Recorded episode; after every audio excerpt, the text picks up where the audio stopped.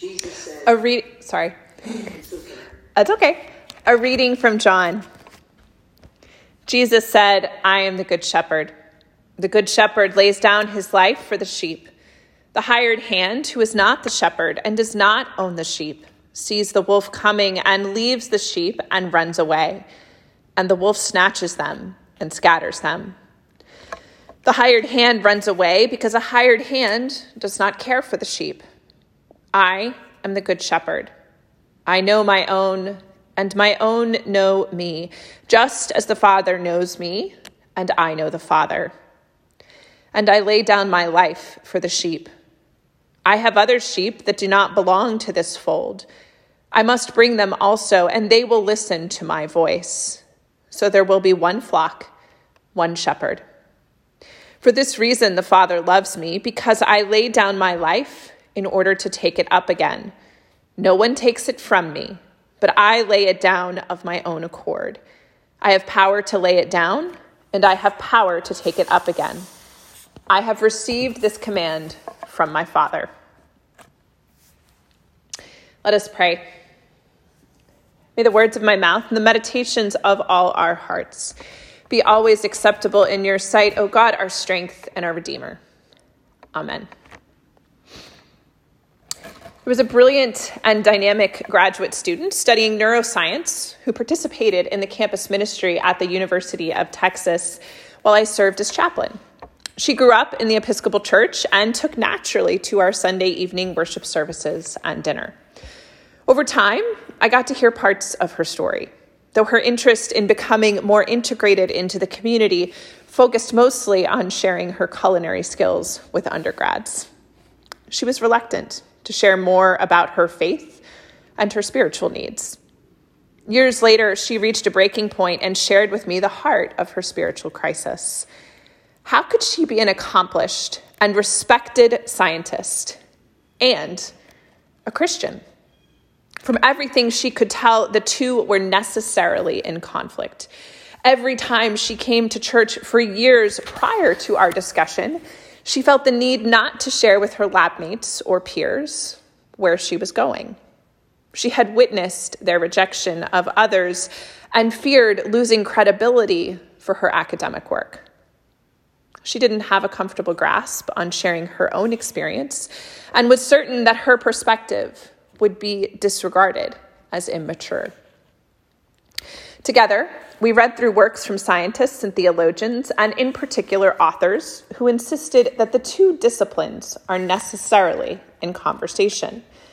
We talked about the tenure of our first female presiding bishop, who was a biologist prior to being ordained.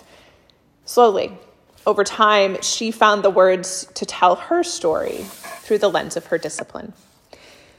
She was never on a mission to convert her lab mates or fellow scientists but taking ownership over her faith and wrestling with God opened up possibilities she had never imagined. She became the unofficial mentor to countless undergrads who were wrestling with the exact same struggles. The experience of her rejection became the source of the strength of her faith. Rejection is not something most of us like to talk about. It brings up deeply painful memories. It elicits feelings of unworthiness, shame, or embarrassment. All of us have some story of not being picked for a game on the playground in elementary school, not making a team in high school, or worse, perhaps feeling like we did not belong to our very own families. Yet, rejection is something we practice on a daily basis.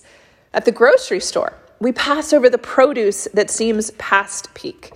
There are countless popular shows that are all about being chosen as the star baker or most, most talented singer, and millions of people relish tuning in. Rejection is something we participate in all the time. If you can handle it, stay with the feeling that bubbled to the surface when I mentioned rejection. Oftentimes, these experiences of rejection represent a low moment in our lives, a feeling that the world would be better off without us around. We struggle to regain our footing and claim our worthiness. Ultimately, we either accept the rejection and experience the world as one who was not given access to all that was possible, or we become defiant in the face of rejection and push back harder than ever against that which would contain us. Jesus upends the paradigm of rejection. Rejection is the foundation upon which the church was intentionally built. It is not simply an optional alternative when all other paths have been exhausted. Rather, rejection is essential to the fulfillment of the mission. In our 21st century adoration of the person of Jesus, we often forget the company he kept or the places he visited. Modern Protestantism tends to present Jesus' life and ministry as accessible and appealing, or even more troubling, the most desirable role model if you're looking for a better life. But scriptural accounts offer evidence to the contrary. Jesus grew up, Jesus grew up within the confines of established religion. His credibility came from his ability to recite scripture and draw on the knowledge of their shared history. But he quickly rejects that which he experiences. He leaves the temples and synagogues and takes to the road.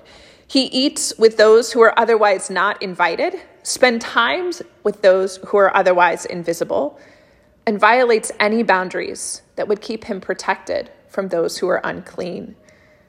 The companions he chooses, the ones who end up building the church, are unknown and unreliable, save for whatever potential he saw in them. All in all, it seems a mission that is doomed to fail before it's begun. But be careful. Don't gloss over what's going on here. This is not simply a better version of religion that Jesus creates, it's a wholesale upheaval of the ways in which humanity has conceived of relating to the divine. Rejection is the foundation upon which God's redemption is active in the world. Israel was the rejected nation who experiences restoration. Jesus was rejected by the religion and the people with whom he was raised. Peter, who plays a key role in Jesus' rejection, became the cornerstone of the church. None of these stories work without rejection. It's not a coincidence, and it's not simply a piece of the greater story. Rejection is at the heart of the story. Here's the thing this passage in today's reading from the book of Acts about the rejected stone becoming the cornerstone is easy to gloss over. Most frequently, we hear it and think it logical that Jesus became the cornerstone because he was Jesus. He is perfect in a way that none of us could ever be. So it makes sense. But that interpretation only gives part of the story. Perhaps a bit of context on this exchange between Peter and the high priestly family will help. Prior to this scene in the book of Acts, Peter and John healed a man who was crippled from birth. Much like the healings performed by Jesus, Peter says to the man, Stand up and walk. The man was well known to all who entered the temple on a daily basis as he had been afflicted from birth. They were in awe of his sudden ability to walk and came to believe as Peter and John proclaimed Jesus' name. This is what set off the authorities. They assumed the problem would go away once Jesus was gone. But Peter, John, and the others took up Jesus' message healing, teaching, and preaching in his name. Peter's role in this particular exchange and in the growth of the church is essential. If you'll recall, Peter denied Jesus three times before he was handed over to be crucified. Jesus was painfully aware of Peter's actions, and yet he received him in peace in the post resurrection encounters.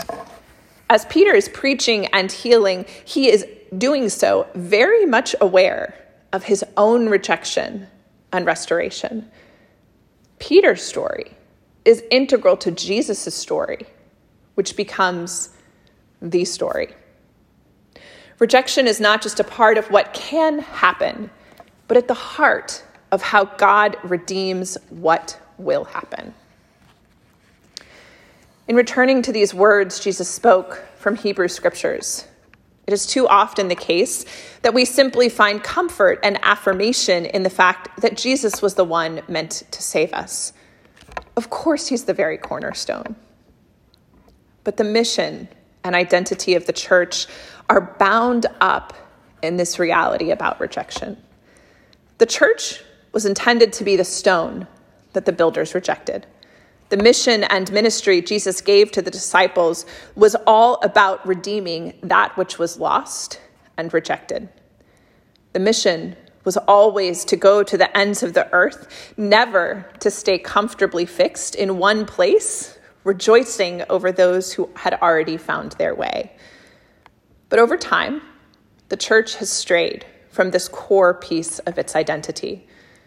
Or to return to the metaphor, We've abandoned our place as the cornerstone, and we have become the builders. We've become the expert rejectors of that which doesn't align, conform, or neatly fit in. One of the most recent ways in which the Church Universal, and the Episcopal Church in particular, has attempted to make amends for this misstep is to focus on inclusion. We fly flags put up signs, write statements, and tout our willingness to include those who have felt excluded for one reason or another.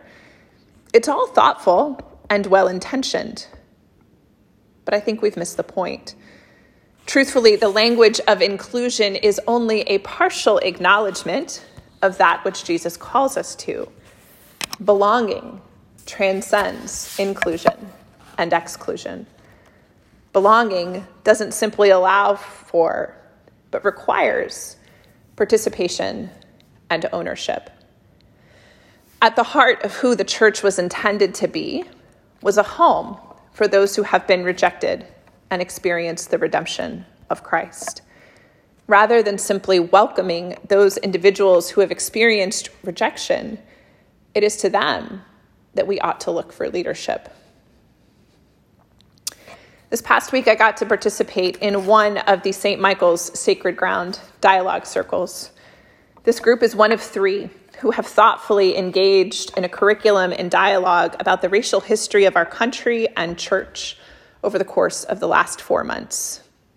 Gathering in the same week as the much anticipated trial verdict in the Chauvin case, there was much to unpack. We gave voice to our relief, exhaustion, and hopefulness about the possibility that justice with racial matters in this country might actually be possible. And then came the questions.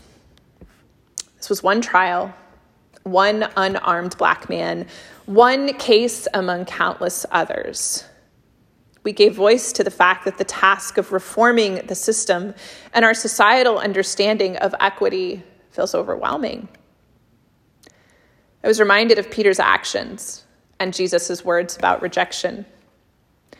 What might it look like for us to build something new out of the ruins? How might we actively participate in building a different reality for our children, in which bodies are not valued or devalued based on the color of their skin?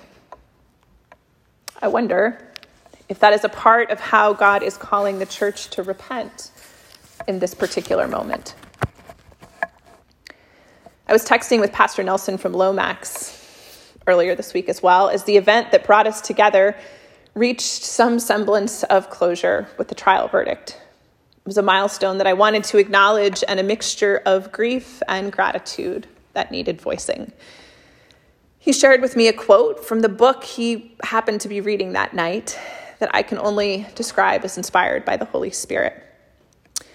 In his book, The Mystic as Prophet, theologian Howard Thurman writes Combating racism is one of the most challenging creative edges for the mission of Christianity. Combating racism is one of the most challenging creative edges for the mission of Christianity.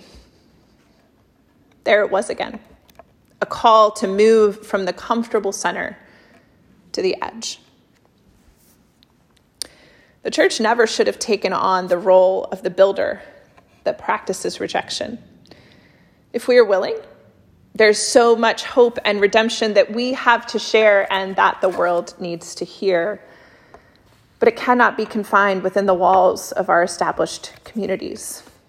Church was never meant to be a safe place for those of us who have healed from our wounds of rejection to hide.